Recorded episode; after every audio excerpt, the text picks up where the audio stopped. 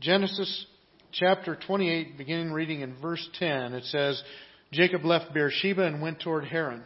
And he came to a certain place and stayed there that night because the sun had set. Taking one of the stones of the place, he put it under his head and lay down in that place to sleep. And he dreamed, and behold, there was a ladder set up on the earth, and the top of it reached to heaven. And behold, the angels of God were ascending and descending on it. And behold, the Lord stood above it and said, I am the Lord, the God of Abraham, your father, and the God of Isaac. The land on which you lie I will give to you and to your offspring. Your offspring shall be like the dust of the earth, and you shall spread abroad to the west and to the east and to the north and to the south. And in you and your offspring shall all the families of the earth be blessed. Behold, I am with you and will keep you wherever you go, and will bring you back to this land. For I will not leave you until I have done what I have promised. Then Jacob awoke from his sleep and said, Surely the Lord is in this place, and I did not know it. And he was afraid and said, How awesome is this place! This is none other than the house of God, and this is the gate of heaven. So early in the morning, Jacob took the stone that he had put under his head and set it up for a pillar and poured oil on the top of it.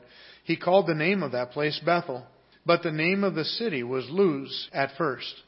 Then Jacob made a vow, saying, If God will be with me, and will keep me in this way that I go, and will give me bread to eat and clothing to wear, so that I come again to my father's house in peace, then the Lord shall be my God, and this stone, which I have set up for a pillar, shall be God's house. And of all that you give me, I will give a full tenth to you.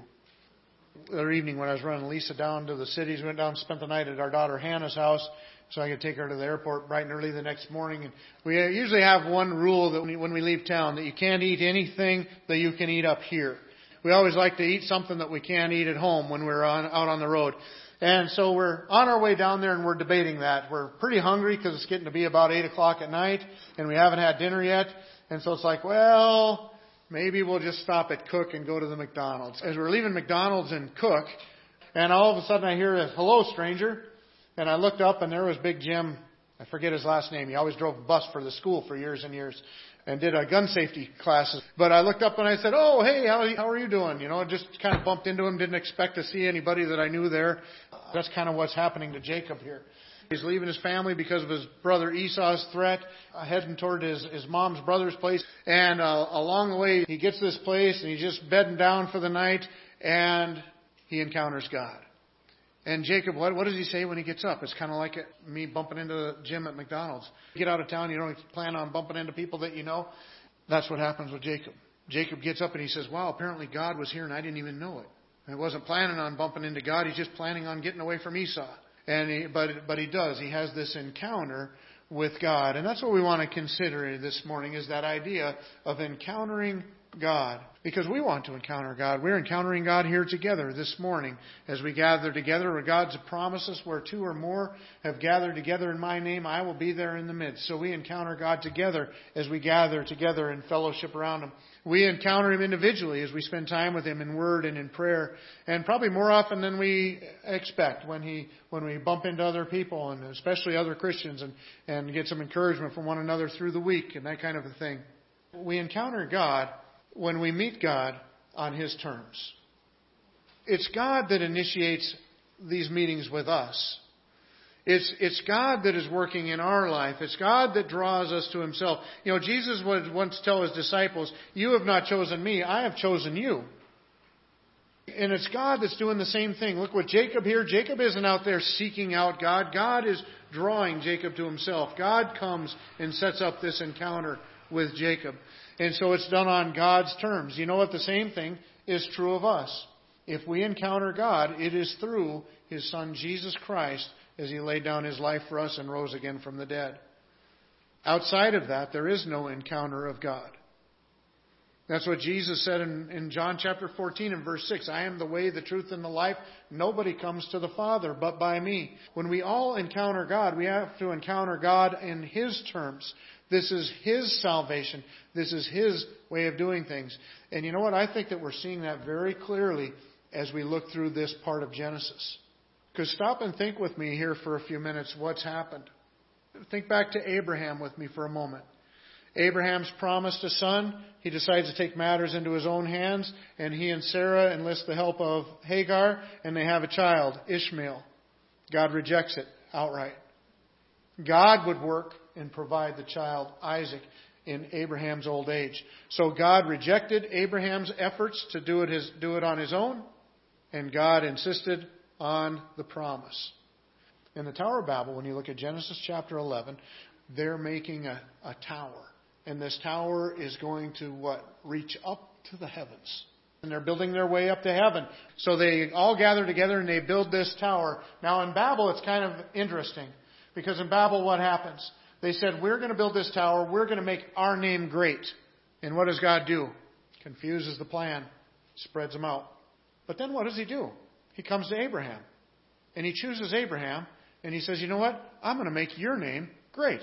So they were going to make their name great. God says, Nope. God says, I'm going to make your name great to Abraham. So you see, God is accomplishing through his efforts what these people wanted to accomplish through their efforts. The same thing with the tower. What did they want to do with the tower? We're going to build this tower that leads all the way up to the heavens. We're going to access God. We're going to get to heaven by building this tower. They're going to build this stairway to heaven. Had nothing to do with Led Zeppelin at the time. But we're going to build this stairway all the way up to heaven. What does God do? No, you're not. He gets rid of their plan. But then shortly after, what do we see with Jacob? We see a stairway. The word's ladder, the Hebrew word, probably better translated actually, stairway. And so God shows Jacob in this dream a stairway to heaven. What is, what is God doing? He, he, Tower of Babel, people, we're going to accomplish this. We're going to build this stairway to heaven. We're going to access God. God says, no, you're not. Pushes it all the way. Only to do what? To turn around a couple generations later to Jacob and say, here's the stairway to heaven.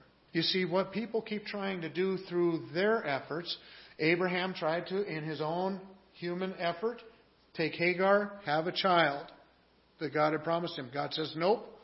God miraculously made him and Sarah have a child. God did it. Tower of Babel, we're going to make our name great. God says, nope. Abraham, I'm going to make your name great. Tower of Babel, we're going to build our way up to heaven. God says, nope, you're not coming up to me. I'm coming down to you. You see, that's exactly the difference between Christianity and all the man made religions of the world. The man made religions of the world are always Babel. They're always trying to reproduce Babel. They're always trying through human effort to get to God. I'm going to access God through my effort, through my works, through my religion, through my ceremonies, through my.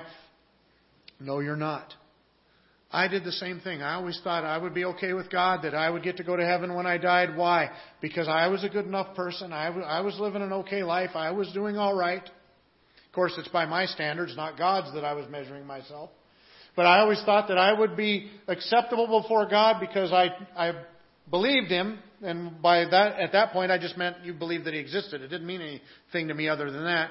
I believe that he exists, and I'm living a pretty decent life, so surely he's going to be happy with me. Those are my accomplishments, and you know what? Those are not acceptable to God. By my accomplishments, I fall way short of the glory and the holiness of God. But you know what I needed? I needed him to do it for me. I needed that stairway to heaven, but not one that I build, one that he puts down. You see, I need to get to heaven, but I, I can't get there. But He can come down to me and He can bring me. We encounter God as we meet Him on in His plan. And His plan is you're not going to do it through your efforts, Abraham. You're not going to do it through your efforts, you people at the Tower of Babel. I'm going to step in and make these things happen. And that's exactly what happens with us. How are we acceptable before God? How do we reach heaven? It's through God sending His Son down to that cross to die on that cross and then raising Him from the dead, Him getting victory over death, which He then gives to us. It's by Jesus taking our sins and burying Him in His own body on that tree so that we can become the righteousness of God in Him. It's, a, it's not about us accomplishing it, it's about Jesus finishing it as He said that on the cross. It is finished. Where did Abraham get his righteousness? As we've already seen coming up through the book, it says Abraham believed God and God credited him for righteousness. You see, when we believe God, it's not about us achieving God. It's about God coming down to us and we just believe Him. And it's through that faith, not our works. that we come to this salvation? Well, as we look at this encounter with God, we want to notice, first of all, the revelation. What, what specifically is this? What is going on as we look at this revelation? What is this stairway to, to heaven? What is this ladder, this dream that Jacob has? And, and you know what? I find it interesting because the Bible says that he's on his way from there to Haran. Most commentators figure that the place Jacob stopped to sleep for the night has a pretty rich history to it.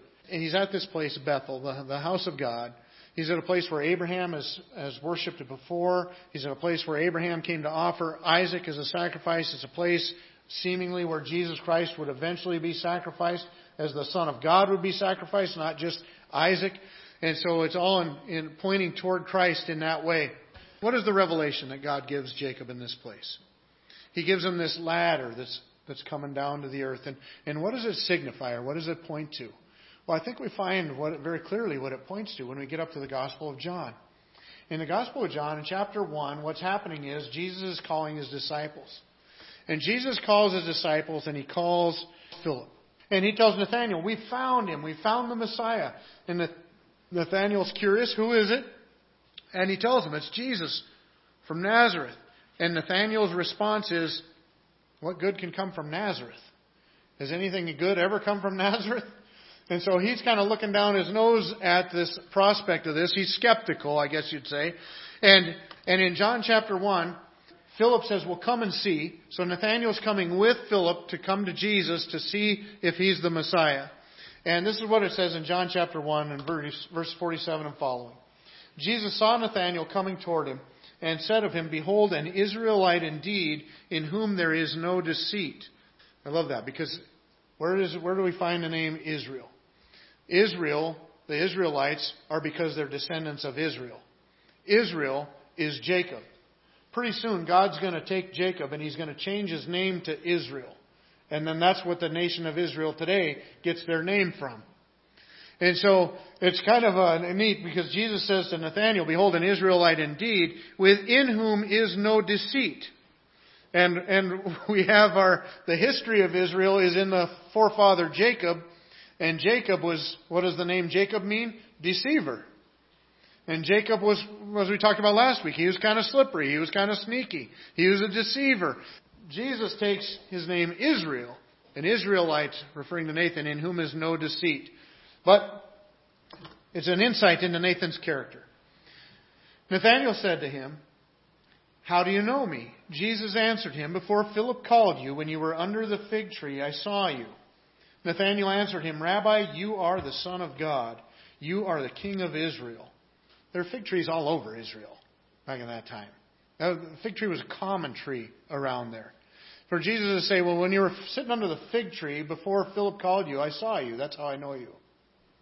So he's shown a little bit of insight into Nathaniel's character, probably something Nathaniel's proud of, not being a deceitful person, being above board and honest individual. He shows some insight into his character, and but he says, Before when you were sitting under the fig tree, I knew you, or I saw you. Nathaniel, that was enough right there. Nathaniel said, You are the Son of God. But when I get to heaven, I want to know what were you doing under that fig tree? You know, was he having just some amazing devotion time?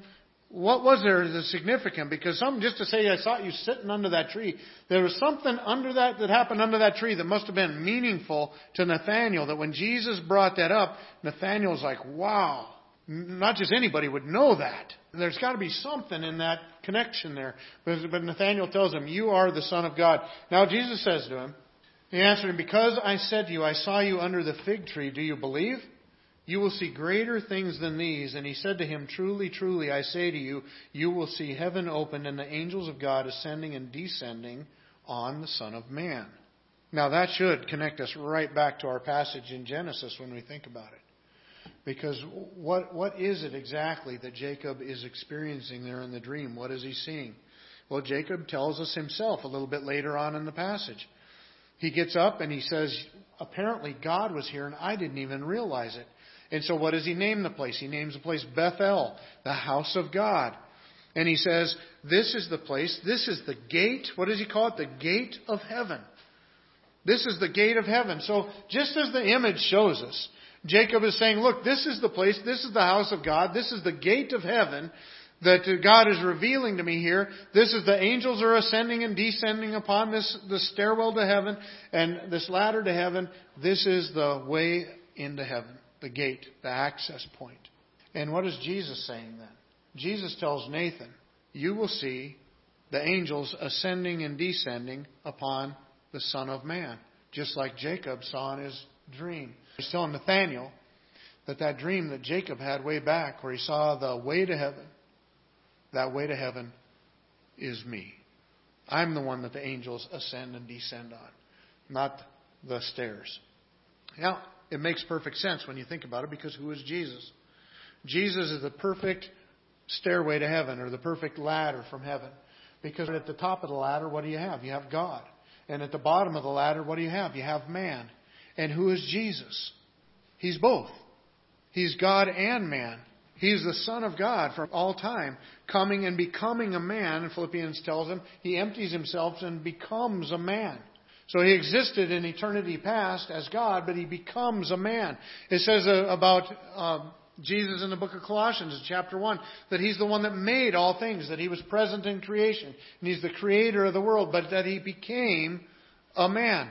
As you look at the 1689 Baptist Confession of Faith, it says, The Son of God, the second person of the Holy Trinity, being very and eternal God, the brightness of the Father's glory, of one substance and equal with him who made the world, who upholdeth and governeth all things as he hath made, did, when the fullness of time was come, take upon him man's nature, with all the essential properties and common infirmities thereof, yet without sin, being conceived by the Holy Spirit in the womb of the Virgin Mary, the Holy Spirit coming down upon her, and the power of the Most High overshadowing her, and so was made of a woman of the tribe of Judah, of the seed of Abraham and David, according to the Scriptures, so that two whole, perfect, and distinct natures were inseparably joined together in one person, without conversion, composition, or confusion which person is very God and very man, yet one Christ, the only mediator between God and man. Who is Jesus? Is Jesus God? Yes, he's completely God. Is he part God? No, he's not part God. He is all God. But what about man? Is Jesus man? Yes, Jesus is man. Is he, is he part man? No. Is he part man and part God? No. He is all God and he's all man. And the two natures are so blended together that neither nature is compromised and neither nature is confused. It's a hard thing to wrap your mind around, but that's exactly who Jesus is. And we've discussed for years and years and years on how those two natures work together and what is that hypostatic union that the theologians speak of and how does it work and who is this Christ. But the Bible maintains clearly that he is both of those. He is very clearly God. He is very God of very God and he is absolutely man at the same time. And so we see that he is the perfect ladder between heaven and earth. He is the perfect stairwell because he is God and he is man. Well, not only do we see the revelation that Jacob is given, but we see this reconfirmation. God's not starting over with something new here. He's continuing what he started with Abraham. Notice what he does as he, with Jacob is he reconfirms the covenant that we've already seen in Abraham. He says, I am the Lord, the God of Abraham, your father, and the God of Isaac. The land on which you lie will give to you and to your offspring. Your offspring shall be like the dust of the earth, and you shall spread abroad to the west and to the east and to the north and the south. You and your offspring shall all the families of the earth be blessed. And so he's telling Jacob the same exact thing that he told Abraham. He gave Abraham the land. Now he tells Jacob, I'm giving you the land. I'm giving you the, the offspring are going to be like the dust. He told Abraham at one point they're going to be like the sand of the sea. They're going to be like the dust of the earth. He told him at another point they're going to be like the stars of the heavens. He told him at another point. Now he tells Jacob, he says, your descendants are going to be like that dust of the earth. And he tells them, through your descendants, all the nations of the world are going to be blessed. So he can reconfirms the same covenant again to Jacob. It's the same with us. God doesn't come and meet each of us on our own different wavelength. He does deal with us personally, there's no doubt about it. But you know what? If He's delivering you, He's delivering you through those same covenants. Our salvation is traced all the way back to Abraham. The covenant that God started with Abraham, He's fulfilling in Jesus Christ. The new covenant in Jesus Christ is a fulfillment of all the covenants that God gave before, and it's through that new covenant that, and through the fulfillment of all those covenants, that we have the salvation that God provides for us. When He saved you, it's not a different salvation than He has for me. He's not tailor making one for everybody. He has one salvation that He's provided for us in the death and the resurrection of His Son, and it's through that that we all participate. In Hebrews chapter 13:5, it points back to part of this that we enjoy.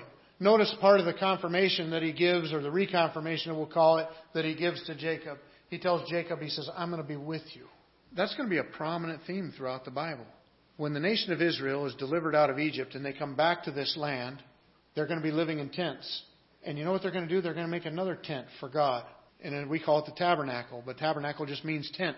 So they're going to make God's tent, and the Levites are going to be in control of God's tent. And they're going to put God's tent right in the middle. And then every tribe is like the slices of a pie. The, every tribe camps around this tent on the north, the south, the east, and the west. And so they're going to have God's tent is always going to be right in the middle of Israel when they camp, and all the tribes camped around his tent. What, what's that signify? That God is dwelling among them. By day, there's going to be a pillar of a cloud there to show his presence, and by night, there's going to be a pillar of fire, again, to show his presence. And when he starts to move, the whole nation's going to pick up camp and go with him and follow with him. And when he stops, they'll set up his tent and they'll set up their own tents. And they, but the whole point is what? That God is dwelling among them. God is with them. Just like he's telling Jacob right now, I'm going to be with you wherever you go. And then what happens? When Joshua goes in to conquer the land after Moses has died, what does God tell Joshua? I'm going to be with you wherever you go. So be strong and of good courage. And they're going to take the tabernacle, God's tent with them. And eventually they're going to give up on the tabernacle and they're going to make a building. They're going to make a temple. And they're going to make this temple, this permanent home. So God will have a permanent home in Israel with them. And then you know what? One day God's going to send His Son. And the Bible says He made His dwelling. Literally the word is tabernacled. He tabernacled among us. He made his dwelling with us. He came and he took on flesh and he lived with us. And he made his abode with us. You know, that's what we need in our life is we need God with us.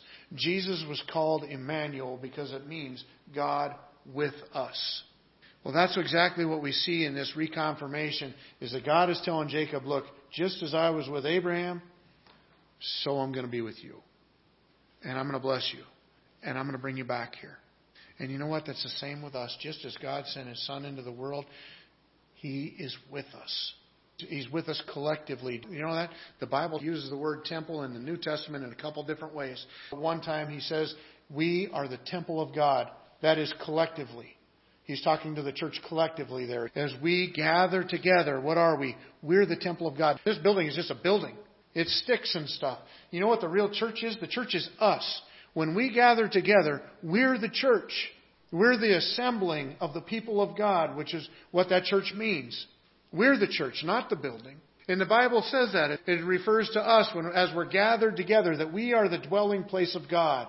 Where does God dwell in this world? He lives in us as we are gathered together. He also uses the same word of us as individuals. And he said, Don't you know that your body is the temple of the Holy Spirit? That He resides in you? He said, Then shall I take the members of my body, the members of Christ, and, and do sin with them? No. So where is the dwelling place of God? God? The dwelling place of God is with us as we gather collectively as His church, and the dwelling place of God is within us as the Holy Spirit resides with us and indwells us. And so as we see this encounter with God, it involved this reconfirmation, it involved this, involved this promise to Jacob I will continue to be with you. You know what? In the New Testament, in the book of Hebrews, he uses the same line of thinking for us. In Hebrews chapter 13 and verse 5, it says, Keep your life free from the love of money and be content with what you have, for he has said, I will never leave you nor forsake you. You see, that promise wasn't just for Jacob. That promise wasn't just for Jacob's physical family of the Old Testament. That promise was intended to reach all the way down to us. God says, I am with you. I'll never leave you or forsake you. And then finally, we see his response. What is the response that Jacob has? Well, firstly, it's a, it's a response of fear. He fears God. Anybody with any logic fears God. He's the almighty God of the universe, creator of heaven and earth. And so he is to be feared. He is a God that loves us deeply. And so it's tempered by that to some extent, or maybe uh, shaped by that. But but God is to be feared. Everybody that we see coming before God in the Bible fears God, falls down before God. I always think of John. The Last Supper, John leans against Jesus. He's so comfortable being around him, so comfortable with him. But when Jesus shows up to give John the book of Revelation later, John says, I fell down at his feet as though I was dead. He was terrified of Christ when he saw him in his glory. God is a glorious, a magnificent God. If, if we're not fear, we're not seeing him. And that's what Jacob starts out with in fear. And his fear is just part of his worship. As he worships God. So early in the morning, what's Jacob do? First thing he does, he takes a stone and he, he sets it up as a monument. You know what? It's important for us to have memorials. We see them throughout the Bible. I think when the children of Israel crossed the Jordan Sea on, on dry land, when God parted the river for them, and they crossed on dry land, they get to the other side, God said, have them grab 12 stones, one for each tribe, and bring it out and make a big pile of rocks, make a monument right here. And what's the purpose of a monument? It's so we remember and our children are taught and instructed and they remember and they teach their children after them and it's to pass it down through the ages. Well, what do we use as a monument in the Church of God? There's a couple different things. There's one that we experience hopefully once, and that's baptism. Baptism is a monument. It's a it's putting a stake in the ground. This is what I believe, and I'm going to picture it for you by being lowered into the water and then raised back up out of the water, picturing the death and the resurrection of Jesus Christ, which I'm trusting in. But when we have an ongoing memory as well, every month we do it in our church where we take the bread and we take the juice and we recognize we do this, as Jesus said, in remembrance of me. And so that's our memorial to remember Christ by. Well, that's what Jacob does. He, he worships God by setting up this memorial, setting up something that's going to be lasting. And he makes a vow saying, if God will be with me and keep me in this way that I go and will give me bread to eat and clothing to wear so that I come again to my father's house in peace, then the Lord shall be my God. You see, he's dedicating himself. He's making a decision right there. It's changing his life. He's saying, you know what, this is, he's going to be my God now. You know what? That's one thing, young people. You, it's not your father's God and just your mom's God, your grandparents' God. It has to be your God. You have to come to a point in your life where you put your faith in Jesus Christ as your Savior. Your faith of your mom and dad isn't going to do it for you. The faith of your grandparents isn't going to do it for you. Family heritage isn't going to do it for you. Abraham had Isaac, Isaac had, had Jacob, and Jacob, this is his this is his moment. He says, God is my God now. And he makes it personal, makes it his own. But then, after that commitment, he says, So that I come again to my Father's house in peace, then the Lord shall be my God. And this stone which I have set up for a pillar will be God's house. And of all that you give me, I will give a full tenth back to you. So he worships him even in his stuff, in his giving. And all the way through the Bible, when you look in Old Testament or New, our worship is shown to be genuine in giving. What are we doing when we give? We're showing our dependence upon God that, look, God, I know more of it's coming because you're the one that gave me this and you provide all that. Things that are important to us, we don't mind putting money into. Jacob is just telling God, look, you're important to me. I'm going to give a full 10% to you. And so giving is an aspect of our worship. Our understanding of God, our understanding of who He is, our understanding of Him being providing for us this stairway to heaven, this access before God, this grace in our life, all of that should lead to our worship.